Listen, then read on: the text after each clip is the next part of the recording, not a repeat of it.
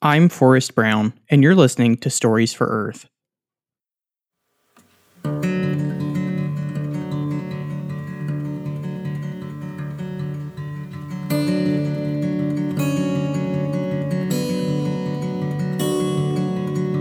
Welcome to Stories for Earth, a podcast about everything climate change and pop culture.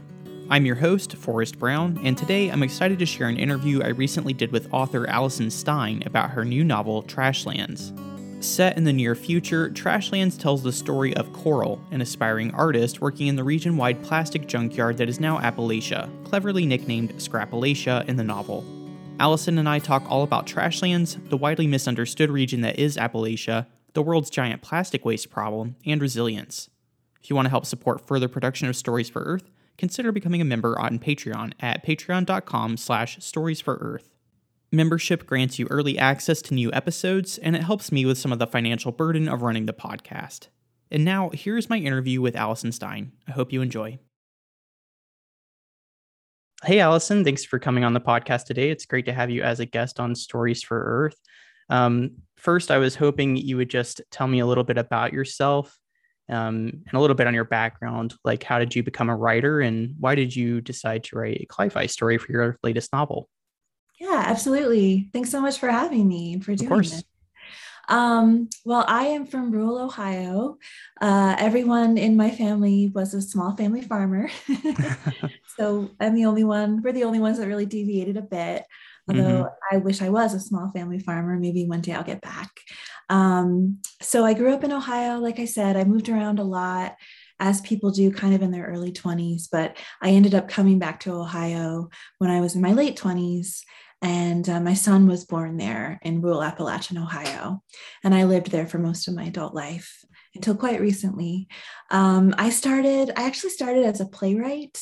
Oh, uh, cool. I was very shy as a child. I think due to the fact that I am partially deaf, I was born that way. Mm, okay. And my parents thought forcing me on stage would make me more outgoing. Mm-hmm. And I didn't become more outgoing, but I did really love theater. So I started public plays and then I went into poetry. I published um, three books of poetry. Wow. But I always wanted to be a fiction writer. I never mm-hmm. had a teacher for fiction, and I never really had support for fiction. But I've always been working on novels that just haven't made it out there. And mm-hmm. last year, my first novel, Road Out of Winter, that mm-hmm. was the mm-hmm. first one to make it, to cool. make it out of the drawer. And then my second one, Trashlands, appeared uh, this year in 2021. Awesome. Congratulations. Thank you. That's exciting. So Trashlands is a cli-fi novel. Uh, is that accurate? You'd say? Yeah, people are okay. calling that. I think that's okay. very true. I feel like it usually goes the author writes the story, and then after the fact, people start ascribing the uh, genre label of cli-fi to it. So, yeah, yeah, uh, it really. I, I, mean, I know why booksellers and publishers and and everybody is yeah, really concerned uh-huh. with that because they want to know where to shelve it. You know, right? Yeah. And in fact, when my family went to look for Trashlands in a bookstore when it came out, mm-hmm. we had a hard time finding it. So we're like, where is it oh. no. Um, but I um I had actually never heard of the term cli-fi before yeah. my first novel came out. And Road Out of Winter is about um, a young woman farmer in rural Ohio where okay. I lived. And um, there are two years without spring, two years mm. of unrelenting winter. And so she decides that she's going to have to leave home and and take this journey and bad mm-hmm. stuff happens of course but people started calling it cli-fi and i thought hmm, okay. what is that you know i didn't i didn't actually know that was a term mm-hmm. and of mm-hmm. course you know as somebody who did grow up in a farming family and is very concerned with the earth mm-hmm. you know and mm-hmm. nature that's like a big part of my life and so it makes sense and then I realized a lot of the books I'd grown up loving, like Octavia Butler's Parable of the Sower, yep, uh-huh. that would probably be called cli-fi now. Yep, that's so a classic. It wasn't at the time. Yeah. Mm-hmm.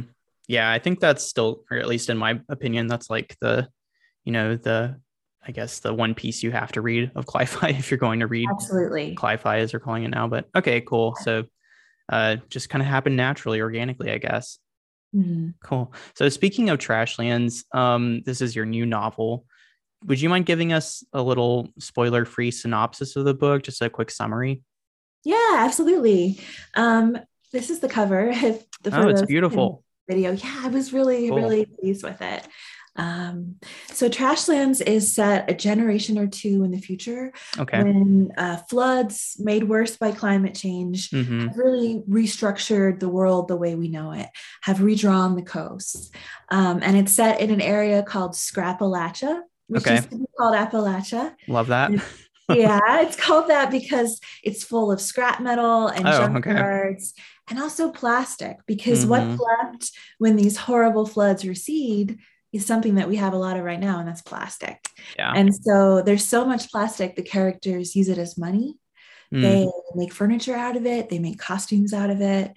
Uh, the main character is a young woman named Coral who Mhm. wants to be an artist in this world that doesn't really support that. And it's about her journey, but it's also about uh, multiple characters in this community called Mhm. Cool. Awesome. I love that idea. Um, yeah, it's kind of a, I know like a lot of people are doing like reclaimed furniture and stuff now and, you know, Mhm. like making uh furniture I, like out of stuff that we would normally consider as trash. So it's cool that you kind of built an entire world around that kind of concept. So that's neat. Um, yeah, and I thought the setting of the book was interesting too because um I haven't covered it on this show yet, but there is a Barbara Kingsolver novel called Flight Mhm. Behavior that I think would be considered like eco-fiction or cli-fi. You could uh, put it in there like any kind of just a novel that addresses climate change in it. But um, it's set in Appalachia. But apart from that, I don't really know of any other um, I guess novels in this kind of space that are uh, that take place there. So um, I know that you, like you said, were born and raised in rural Ohio um, in the Appalachian part of Ohio. So is that kind of the inspiration for this novel, or like what was your thinking? I mean, um, I was raised a little north of what's considered the Appalachian region, Okay. um, more of like a Rust Belt, like Gotcha, a factory okay. town where the factories left, kind Yeah, of yeah. Ohio. yeah. Um, so I lived there from when I was a child until I was about 22, and then I went away from home and went to college and all that stuff. Mhm. And then, of course, I came back. I came back in my late 20s and I came back a little further south. I came back to what is really known as the Appalachian region, a little south of where I was raised. Cool. And um, I was raised in a very rural part of Ohio, but you know where I lived for most of my adult life in Appalachia is much more rural and much more remote too. Mhm. We were like 90 miles each way from an airport, Oh wow. um, you know that sort of thing Yeah. and it was a very small town and i became a mother there and i became unexpectedly a single mother there Mhm. and i was um, really surprised at how my community really became my family Yeah. and they really took care of me and my son this very small community that doesn't have a lot of money uh, Mhm. really helped each other, helped strangers, you know, help neighbors. Um, and I think that has really shaped me forever. Uh, that Cool. kind of community that we found there. And I do, you know, my son was born there. Um, I always consider Ohio my home and our home. Mhm. And so I think I'm always just thinking about home when I write, you know Yeah. And longing for it and writing about both the positive and the negative, even in a story like Trashlands, which is not true. You know, it's a fantastical Yeah. speculative story, but it still has its its bones in my home. Yeah. Cool. I love that. Yeah, I write and um when I whenever I write fiction, I'm from um I guess like the Appalachian region of North Georgia. Mhm. So yeah, I guess it's just there's something just kind of arresting about that region for me, but um maybe for you too. But yeah, when Yeah, I found that whenever I write, it's always set there for some reason.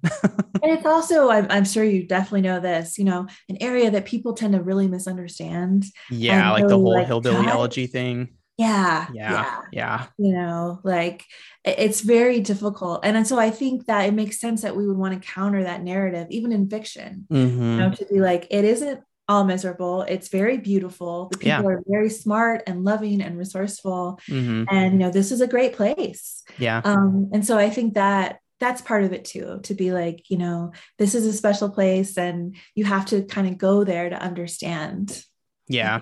Yeah. Very strong sense of community. Um, yeah, it kind of reminds, I don't know if you've seen it or not, but there's a movie called Beasts of the Southern Wild that came out. yes Yeah, I think in 2012. But yeah, I just watching that, and of course that's in Louisiana, pretty far away from Appalachia, but I, I feel like that's kind of a similar sense of community like they have uh, in that town uh, as to what you find around here. So yeah, it just makes me think of that.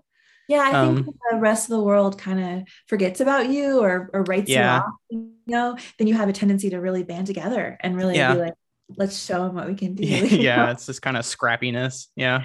Yeah, yeah, the resourcefulness and the resil- resilience. Yeah, totally, mm-hmm. totally. Yeah, and I guess that kind of plays into uh the scrapalachia, like you said, in a different kind of way. But uh, right, yeah, you're right. Yeah. Yeah. Um. Cool.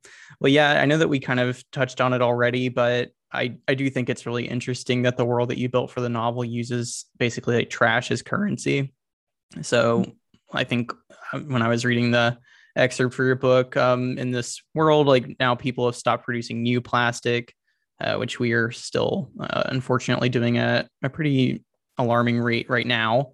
Um, so yeah, I, I don't know. It's just interesting because like after they've started producing new plastic, there's still just like so much left of it um, right. that it's actually valuable. Uh, but now it's like it's actually cheaper to just make new plastic. It's actually more expensive to like recycle plastic and actually plastic doesn't recycle very well at all actually and yeah. like most of what you put in the bin doesn't even get recycled which is awful but um yeah so i guess i was just wondering if you could talk through your thought process behind that a little bit like uh, why you decided to make plastic a, a sort of money yeah it was um it's a difficult thing because you know on one hand i don't want people to think i'm like supporting lots of plastic i don't uh, but i didn't get that I, impression. you know like it's what you have and and what what would you have in this world? What would be around? Well there's lots mm-hmm. of piles of junk you know? Yeah.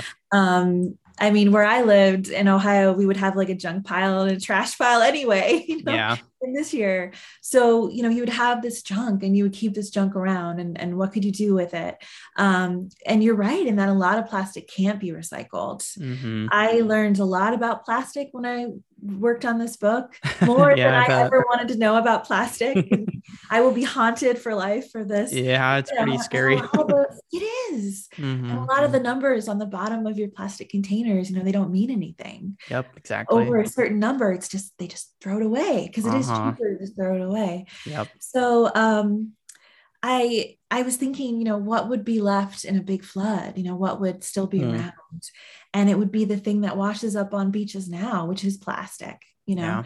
And what could if you couldn't get rid of it, you know, what could you do with it? Um, could you make a chair out of you know PCV pipes or mm-hmm. could you make um could you make costumes out of like straws you know plastic yeah. straws or a splint for a broken finger you know mm-hmm. and um uh, as plastic is unfortunately limitless right now, yeah. I think possibilities are, are kind of limitless for what to do with it too. Mm-hmm. Yeah. Um, yeah, it's funny because right before um, we got on this call, my wife and I, there's like a greenway that we can go walk around close to our mm-hmm. apartment here. Um, but it, they built it in like a floodplain, so it's really pretty to walk around. But anytime it rains, the whole thing floods. So, yeah. but if you look on the bank anytime, there's always just like plastic bottles littered everywhere, and it's from where it washes in from the street. And yeah, it's just nuts how much there is of it. So it's I don't know. You'd think that we would, since we have so much of it laying around, that we would find a way now to do stuff like that. And I know that some companies like Patagonia, and there are certainly a slew of others that um, I could list as well. But they are doing these things where they're like, uh, you know, getting plastic bottles from the ocean or whatever, and making like T-shirts out of recycled mm-hmm. polyester. And right. yeah, I think Unilever maybe was doing some stuff like that too. But yeah, it seems like it could be an interesting model for our, our world now. Yeah, I was um I was surprised when I revised the book mm-hmm. because I feel like when you're writing a first draft, uh, too much research on the front end can stop you from writing, you know, because yeah. you might feel constricted by, oh, this can't ever happen. So I can't write this even in my fiction book. Mm-hmm. So I try not to do too much research before I begin a project. But then in revision, my editor and I did a lot of research on plastic. And okay. I was really surprised that in the book, one of the things they do is they, you know, fish this plastic out of the river and out of the woods, and mm. they sell it kind of by in bulk, mm-hmm. and they mm-hmm. sell it to be melted down and formed into bricks that are used to build new buildings and, and oh, okay. Because you know, wood and various other materials you know concrete from the ocean floor is difficult to get so mm-hmm. um, i just made that up i thought and then in research i discovered that that's happening right now i was gonna say i thought yeah, i saw they're that taking yeah plastic and they're melting it into bricks for housing cool. really strong durable houses yeah um, i even looked into like getting like one of these kits so i could make a brick myself but right now they're very expensive at least for yeah. some so but, gotcha. but they're out there you know they're huh. happening that's cool. Yeah, and I know that um there we have like a ton of carbon in the atmosphere that needs to come out of it. So I know that some people have also kind of tinkered with um using like I guess like sequestered carbon and like making things out of like pure carbon like uh jewelry and stuff like that. Mm-hmm. So I don't know, it's kind of interesting how creative people can get when right you know you have all this stuff like that just sitting around that needs to go somewhere that's not the ocean somewhere. or something. yeah. yeah. So in the book, um, if um, you know, like you're saying stuff that would be left over after a flood, is sea level like really risen that much that it's like dumped ocean plastic into the Appalachian Mountains, or is that not where it's coming from? Well, I mean, in the book, it's sort of risen everywhere. And so places sure. that didn't have a coast like now have a coast okay gotcha um, but you know all the all the characters in the book are named after places like cities okay. um, like miami and venice and new orleans mm, okay and uh, plants and animals like coral the main yeah okay uh, Trillium, which is an Ohio wildflower. Mm-hmm. Yeah. Um, bee is a character. Those are all uh, places and animals and plants that are predicted to probably be lost to climate change. Sure. Yeah. If things don't rapidly change, you know, mm-hmm. yeah. or so I had to, I mean, this was kind of depressing research, but I had to study yeah, a lot of maps. Like yeah. Of that predicted climate change and how mm. the coast of the country would change. And I had to look at all these lists of like plants and animals that are very vulnerable to climate mm-hmm. change. And then I also had to try to figure out plants that would be more hardy and survive. Yeah so that the characters have something to eat you know sure. i mean they, they eat a lot of like dented cans that are like really old and like very stale packaged snacks you know mm-hmm. cookies and cheetos that probably would last a while but sure. you know i also wanted there to be um foraging in the woods which is yeah, something yeah. that has been important to my family as farmers you know and so mm-hmm. i had mm-hmm. to research what what might survive cool yeah i think um there like even now there's kind of a turn towards more of um well i guess just like learning how to live off the land sort of. Um and foraging i feel like has kind of become trendy again which is kind of funny. I don't know if you um have like instagram or tiktok. I don't have a tiktok but there's this um account called black forager. Yes. Yeah do you know her? her? okay. Yeah. She's so great. Really fun but, videos. yeah it's funny. My brother lives in chicago and he and his wife found like a puffball mushroom the other day, which apparently is edible. Um, I I've never tried to go foraging for mushrooms. Um, I feel like that's the last place I would start. But he like sent my family a picture. They were like gonna make like some kind of recipe they'd found making that, and my mom was freaking out. She thought he was gonna die, and she was like, "Is is your brother okay? Like, is this safe?" I was like, "Mom, I saw it on Black Forager. It's okay." That's funny. Oh, that's funny. Yeah. Yeah. My my, you know, like I said, my whole family was farmers, and my grandfathers mm. on both sides actually supplemented their farming income by foraging. So oh, cool. they would uh, find mushrooms and ginseng even back in oh, the day, huh. and like sell that, you know, for some extra money. I had no idea that ginseng grew in Ohio. Um, that may have been in Indiana where they were doing. Oh, that. okay, gotcha. It does grow uh, I think it does grow in southeastern Ohio, but huh. you know it's kind of endangered now, so there's a lot more limitations on it. Gotcha. You know, versus something like chicken of the woods mushrooms, which yeah. grow everywhere, are easy to spot, and you know are edible. So yeah, cool, yeah. awesome. Well, I was going to ask too about um, Coral as an artist. Um, mm-hmm. I started this podcast because I believe in the power of art, and I think that it has an important role to play in helping us, um, I guess, face the climate emergency. So, and I think that's also something that's just going to become more important as uh, the climate crisis intensifies. So, is that, I guess I'm wondering, is that part of the reason why you decided to make Coral an artist, or were there different reasons for that? Or, you know, like what was well, your experience making that character?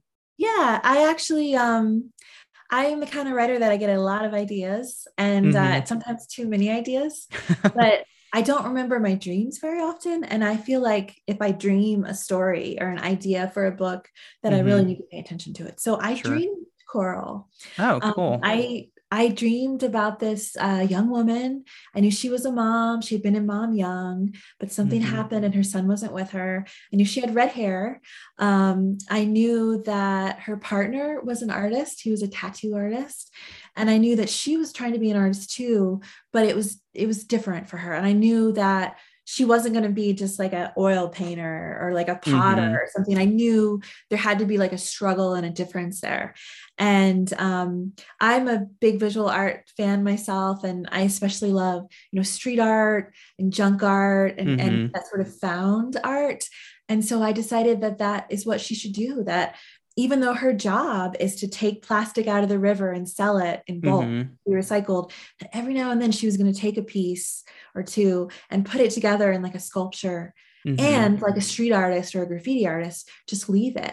You know, mm. the fact that her art is you know she doesn't get money for it. A lot of people don't know she does it. It's most likely going to be destroyed and recycled anyway. Mm-hmm. um, seemed really important because it seemed very pure you know yeah. that she just has this impulse to create things. Even though she wasn't trained she doesn't have support you know she doesn't have money and she's just going to make she's still going to make. Mm-hmm. because i think sometimes it's hard i mean you know witness what we've been going through with the pandemic. It's hard yeah it's been hard for me to be like, okay, I just need to shut off my brain for a couple hours and work on this fiction story. You know, mm-hmm. sometimes it's hard to feel like that matters, that making right. art still matters when everything is so urgent and scary. And, um, you know, but I, st- I think that people still need stories.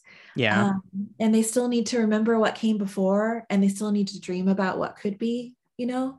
And I think that as long as we do have art and mm. you know creative projects we still have like the hope that things can be better or different. Cool. Yeah. Uh i agree with everything you just said. That's awesome. So i think that's great. So do you think that um for coral then like i guess this sort of transformative process of getting to take um the trash that's everywhere that i would assume for in in many ways kind of makes her life for the worse do you think that process of getting to take it and transform it into something beautiful or cool is like kind of therapeutic for her? Does it help her in some way throughout the novel? I think definitely. And i think that there's a part in the novel where she asks herself like why am i making art? You know and mm. and when she first started it was maybe as a message to someone who had loved her and left very young and, and left her with her son her baby. Mm-hmm.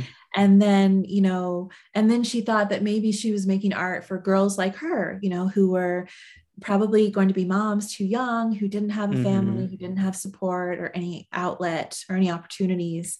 Just kind of a little message for them to say hey here's something beautiful or cool or unique yeah. that, that doesn't have um that we don't know the meaning of you know Mm-hmm. Uh, because a big part of the book is like everything's got to be useful. You know, everything that you find, you've got to recycle it or sell it or turn it into sure. something else. You can't waste anything.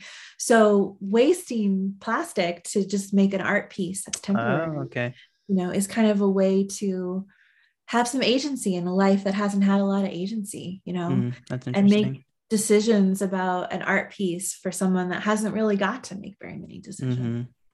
Cool. I like that. Um, yeah, and I was going to ask too. This was um, a question that I was thinking about before we uh, got on the call, but um, and you kind of touched on it just then. But I feel like in times, well, like this, like you mentioned, the pandemic. Um, I know I've certainly felt this, and I know other people have too. But um, I would feel like in a situation like Corals, like it would feel pretty pointless uh, to be trying to do art at a time when it feels like the world is falling apart. Um, and yeah, I, I mean, at least for me, I feel like I, I'm always kind of like having a hard time with that. So how does she, I mean, I don't know if you want to, don't want to give too much of the book away, which is totally fine, but like, how does she kind of work through that or what helps her kind of make sense of that uh, decision? Well, even when the world's ending, you know, there's still people living in the world. yeah. until it's true. over. Yeah. You know? yeah. until it's so over. I, so I mean, a, a, part of the in the beginning of the book, you know, she says something like, "People thought there would be no more time, but there was. It's just different. You know, it's mm. time after disaster when we still have to live."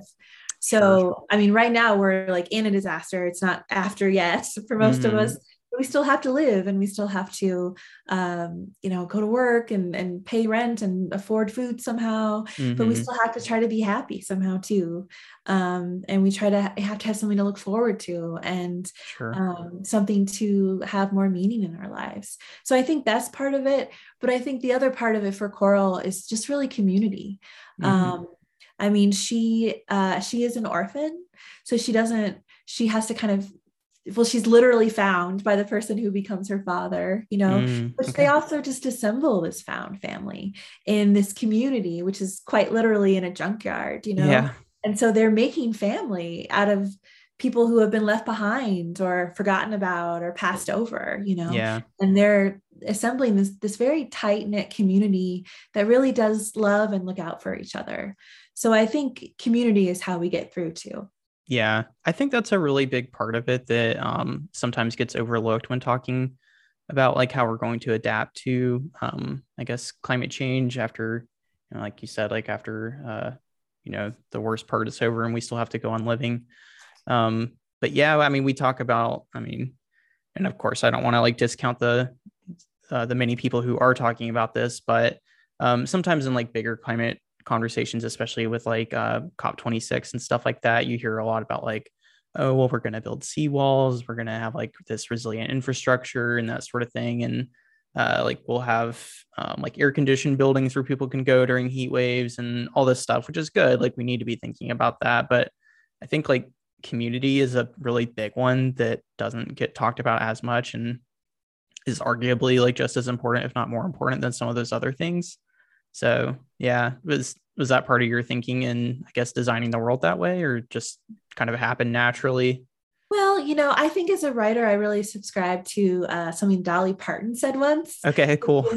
find out who you are, then do it on purpose. You know. Oh, okay, cool. So I feel like in the first draft, I'm just trying to tell myself the story. Probably in in in the sure. first few drafts, I'm just trying to tell myself the story, mm-hmm. and then later on, it does become clear. Like these things do emerge. You know. Yeah, kind of and, crystallize one of the things that really surprised me about Trashlands, I'd never done this before, and I don't know if I'm to do this again, but it's told in multiple perspectives, you know? Okay, yeah. Different characters take different chapters and, and they kind of see through the reader sees through their eyes mm-hmm. and i didn't mean to do that my my first novel road out of winter was definitely just this one woman story and i thought trashlands was just going to be coral's story but then right away i realized no it's i, want to tell her her dad's story too and i mm-hmm. i want to tell the story of her friend foxglove who works mm-hmm. as a mm-hmm. dancer and That's her partner thank you her partner who's older and is a stick and poke tattoo artist and mm-hmm. um and then i realized you know Trashlands, the title came to me early,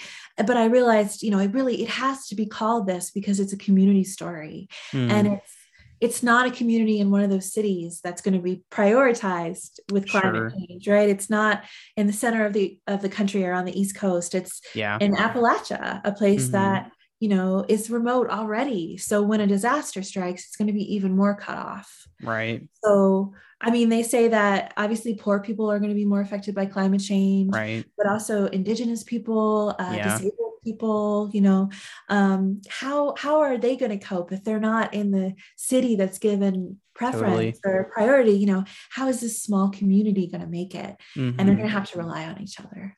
Yeah, that's something I think we need to like really start relearning how to do. I feel mm-hmm. like especially in America, we have like this whole like kind of we really glorify like self-reliance.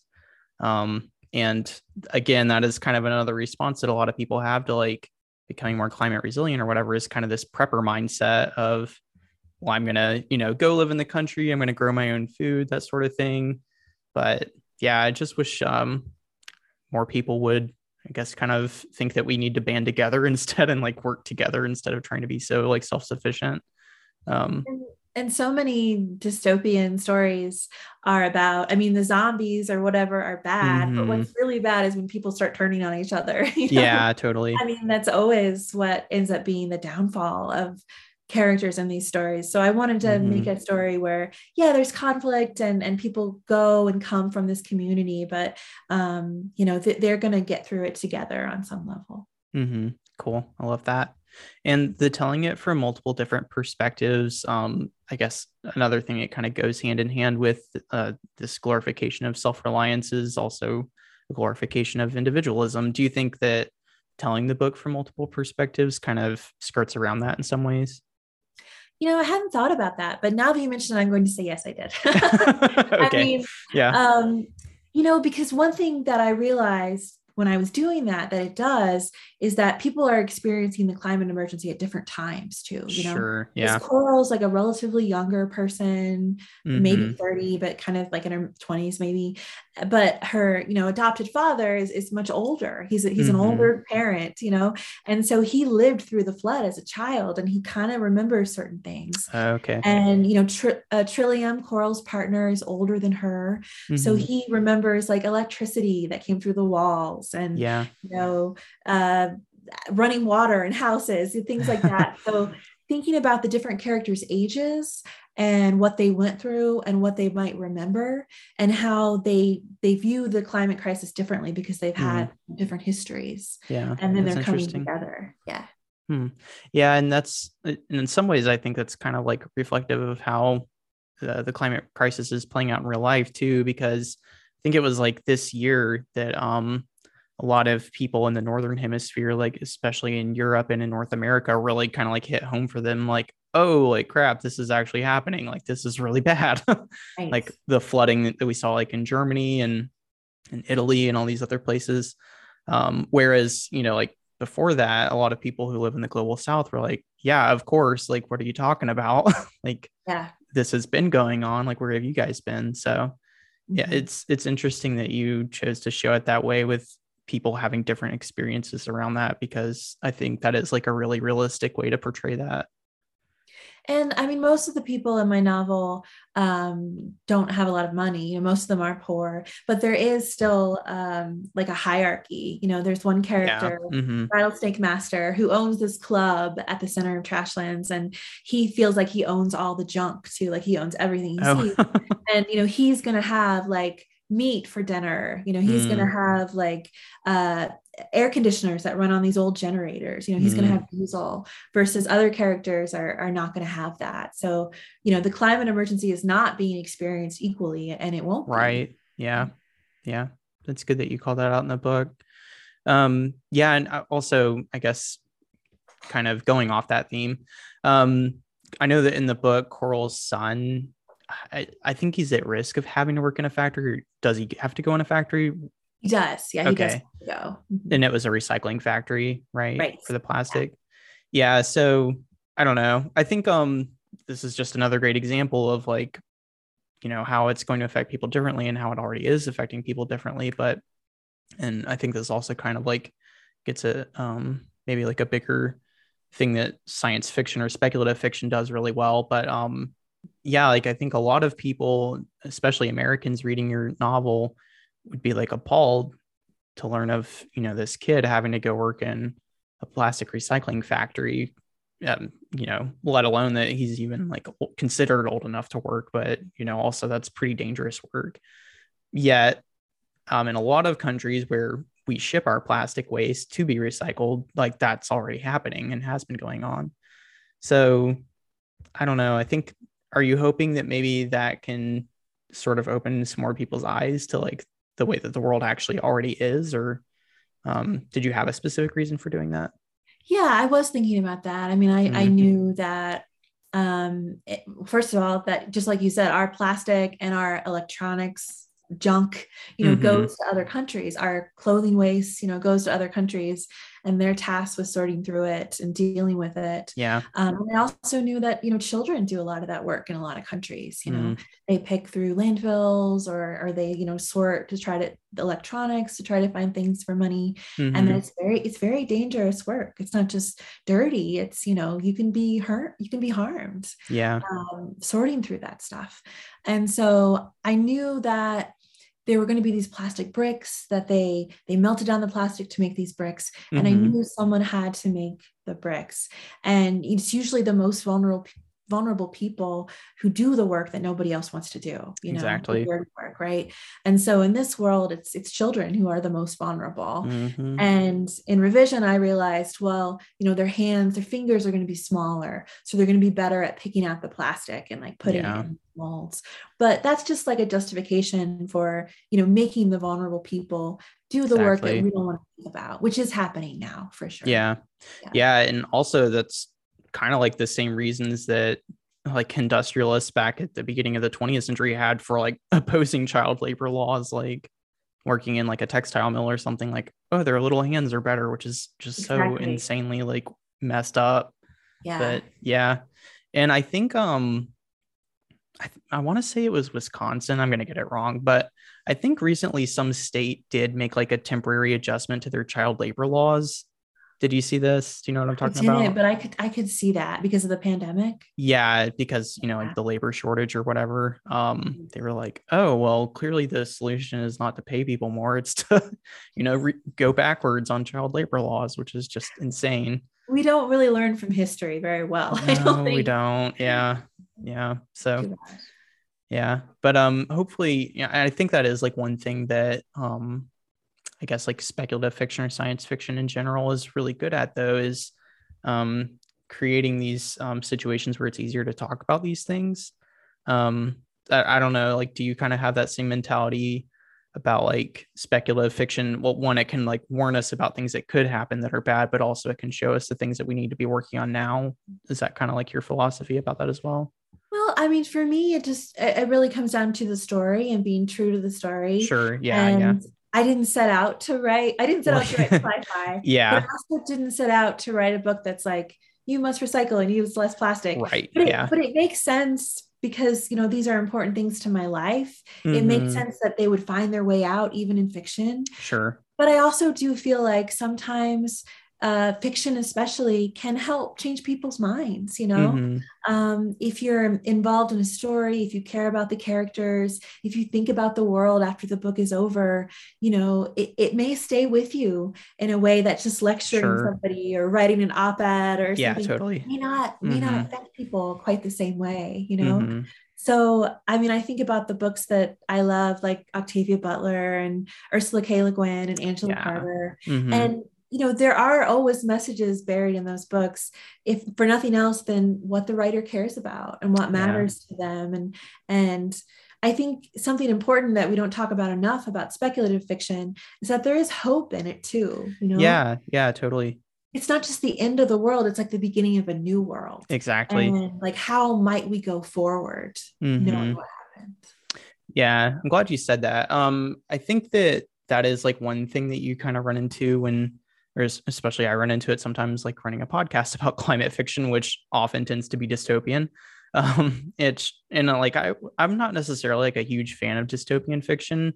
Um, I started this podcast because I care about climate change, and I think that literature and climate change can intersect nicely to kind of help each other out. But um, yeah, it's like people will pick up a book like Parable of the Sower um, and be like, "Oh, this is so depressing. It's so dystopian." I'm like, no, there's so much cool shit in here, like Earthseed. Like that's such like a radical idea.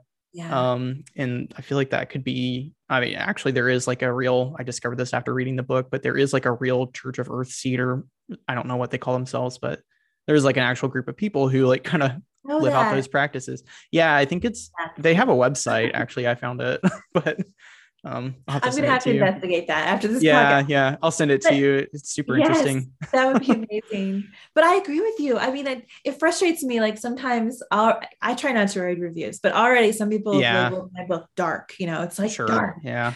Well, like everything is dark. I mean, we're living through a pandemic right now. Yeah, yeah, dark, exactly. Dark.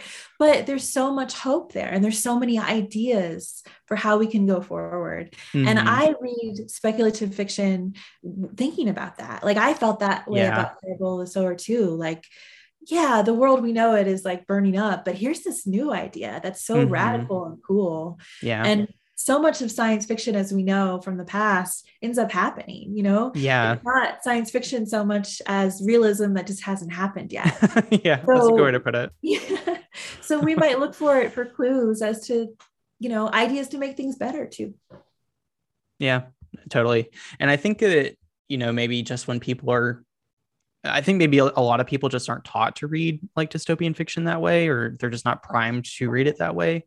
Because I, I think it helps if you kind of read it with a little bit of imagination um, to think like, oh, well, you know, like I guess we're kind of just trained to focus on like, oh, this is sad or this is dark or something. But at the same time, you know, there is a lot of cool stuff that can come out of that. And I think like um, if you read stories like that from the perspective of seeing how the characters um, kind of figure out a way to deal with that, that can be pretty empowering actually. Um, and it takes what might otherwise be labeled as like a depressing story and like kind of an inspiring story.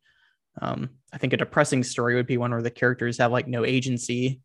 Exactly. kind of like wallow um, or are stuck, yeah. sort of. But yeah, and they don't make decisions or they don't try. You know, exactly. Yeah. I mean, so much of hope is just trying. You know, if exactly. The, if the yeah. is still living, then that's mm-hmm. that's trying. That's going on. Yeah, I like to say that hope is a verb, so it's not just yeah. like it's not I just like, like a feeling you have. It's you know like it's uh, an act of doing, I guess, of committing yourself to something. So that's cool. Mm-hmm. Um, I guess um, going off of that, um, I'm wondering like what helps the characters in this novel keep going. I know that Coral has her art, but even that, it's like she kind of struggles with the question of is this a waste of time? Is this like meaningless right now because of all the suffering in the world? Or um, but what are the ways that some of the other characters kind of cope? Well, um, art kind of functions in all their lives in different ways. Okay. Not art so much as like beauty and the idea of like sort of making beauty where you are. Mm-hmm. Um, you know, her partner is a tattoo artist and he really views that as art that's alive, you know, mm-hmm. that lives as long as the person lives. And sure um, is very devoted to that and um, you know there are other characters that are that are dancers in the book hmm. which they don't consider art so much but you know they do things like they decorate their trailers that they live yeah. in junkyard and uh, they make pretty clothes out of plastic and you know out of yeah. recycled materials and they out of plastic like make birthday presents for each other and mm-hmm. and you know make cakes for their birthday so the idea of, of trying to find beauty in whatever you have uh, trying to find ways to celebrate you know mm-hmm. characters may not know their birthdays because you know there's no real way to to sure. keep track of time as we have it right now. It's different. Mm-hmm. but they decide what day their birthday is going to be and they celebrate that day you know? That's cool. Um, and i think also uh, coral's father is a teacher and he doesn't have much to teach from. He just has this very old incomplete water damaged version of encyclopedia britannica. Okay which you know it's already been a while since the last print edition came out and this sure. is future so it's a little outdated but i think just the idea that there are still children children need to learn children mm-hmm. are going to go on to the future i think that helps them keep going too yeah that's cool yeah and i think um it's it's interesting that like we these kind of things come up when we're talking about stories like this because i think like in a lot of ways that's how human culture always has been like we all just make something out of what we have and then find a way to make that beautiful. And i think that's how like a lot of cultures developed over the years. Um yeah, yeah i think a lot about like um like italian food and like southern food. Um you know like those were like cheap ingredients. Like that's why a lot of those dishes exist. Right. Um, like a lot of like soul food that we eat in the south is you know it's not because it was like you know gourmet dishes or whatever a lot of it like enslaved people carried with them from west africa and it was just what they had and you know that's like how that kind of cultural tradition was born so yeah i, I don't think that's going to stop anytime soon just because we have climate change I mean, I joke that my favorite foods are trash foods, but they literally are trash foods. They're I mean, the best foods. I love ramps fried in bacon grease. You know, ramps mm. are like weeds that like grow in the woods. But yeah, good, you know? I've been wanting to try ramps. Oh, they're delicious. They're delicious, and they're good to forage too because they they're pretty distinctive looking. Okay. Um, so there, and if you find one, you can find like a patch where there's like just dozens and dozens. Which gotcha. Okay. Yeah. Cool. I don't know if we have them down here actually. I don't know if we do either, but yeah, I think they're further north, but oh well. But it's also interesting because those kind of foods have become, you know, once like chefs in fancy cities discover them, yeah, like expensive, and they're mm-hmm. like, you mm-hmm. know, a fancy thing, and where where like at home we find them in the dirt, you know. yeah, but, totally. yeah, it's funny how people's perspective can change, I guess. Mm-hmm. Yeah. So I think that's cool. Um, yeah, and then I guess um, we got like uh, don't we're kind of running out of time here, but um, I was gonna ask you. Um, I know like sometimes um, guests that come on the show they have a certain organization in mind um, that kind of helps with some of the issues raised in their story. Um, I just always like to ask people, you know, if they have one that they would recommend or, you know, some way that you can get involved if it's something that you care about. It doesn't necessarily have to be related to your novel, but yeah. Yeah. Well, um, where I lived in Southeastern Ohio, there's so many like mutual aid and community groups. Mm-hmm. Um, but one group that is really wonderful, if you're interested in Ohio and that part of the country, is the Nelsonville Food Cupboard. Okay. Um, which is a uh, food pantry that you know really helps the whole community and really serves a lot of people, and they could always use support. Um, as far as like the environment and nature, you know, that's a really big part of life down there. So there's multiple organizations. Mm-hmm. One is called the Raccoon Creek Partnership. Okay. Um, because that was it still is a little bit uh, former coal mining area sure. there's a lot of damage to the creeks and the waterways and cleaning them up is sort of a big part of life mm-hmm. um, there's also the athens conservatory which is concerned with like nature and wildlands mm-hmm. um, as far as like big national organizations i always tend to go small when i can yeah um, because I like this grassroots community work, but totally. I'm also a fan of the Nature Conservatory. Okay, you know, cool. Because I like their mission of buying wild land and just trying to preserve it. Yeah, I think that's great. That awesome. was something that uh, one of my grandfathers did when I was young, and that oh really really wasn't a thing, you know, in the seventies and eighties. Yeah, buy a parcel of woods and just leave it, but mm-hmm. that was mm-hmm. important to him to That's cool. scrape up enough money to do that and just leave it wild. Yeah, yeah, I told my wife the other day, I was like, if I ever just randomly come into like a large amount of money, like, can we do that? I want to do that too. Yeah. Yeah. It would be cool. Yeah. Or like donate it to the city or something and be like on the right. condition you can never develop this. Like if right. you want to put like walking trails in it, that's fine. But right. yeah. yeah. Cool. Um, well, I guess before uh, we close out here, um, just gonna ask like where can people find Trashlands? Um, what's the best way to keep up with what you're doing uh, in terms yeah. of new writing? Yeah. Yeah, you can find Trashlands wherever books are sold. Um, cool. We had kind of a, a interesting first day of publication because it was sold out at some places. Oh, really? That's awesome. never happened to me before. I guess it's a good thing, but it was stressful. Um, they just had a rush of pre-orders, and but they have them in stock now. They ha- cool. they sell okay. more copies. They are in stock wherever you get your books. Mm-hmm. Um, I'm on Twitter, uh, just at my name at okay. Alison Stine. Um, both my first and last name are spelled strange. my first name has one L, and my last name is S T I N E. Um, I'm on Instagram at Ali Stine Writes writes as in writing with a pen. Mm-hmm. And I also have a website, which is just my name, AlisonStine.com. And um, yeah, I have a newsletter too called The Village Witch. I love um, that. about creativity, but also, yeah, it's about a little bit of foraging and, herbalism nice. and stuff. And you can find that on my website too. If you want to sign up, you can sign up for free. Okay, cool. Yeah. Awesome. Well, I think that's all my questions, Alison. Thanks so much for coming on the podcast. Thanks so much for having me and, and thanks for doing this work. It's it's really important stuff. Oh, thank you. And everybody listening, make sure you pick up a copy of Trashlands wherever books are sold and follow Alison online. Thank you.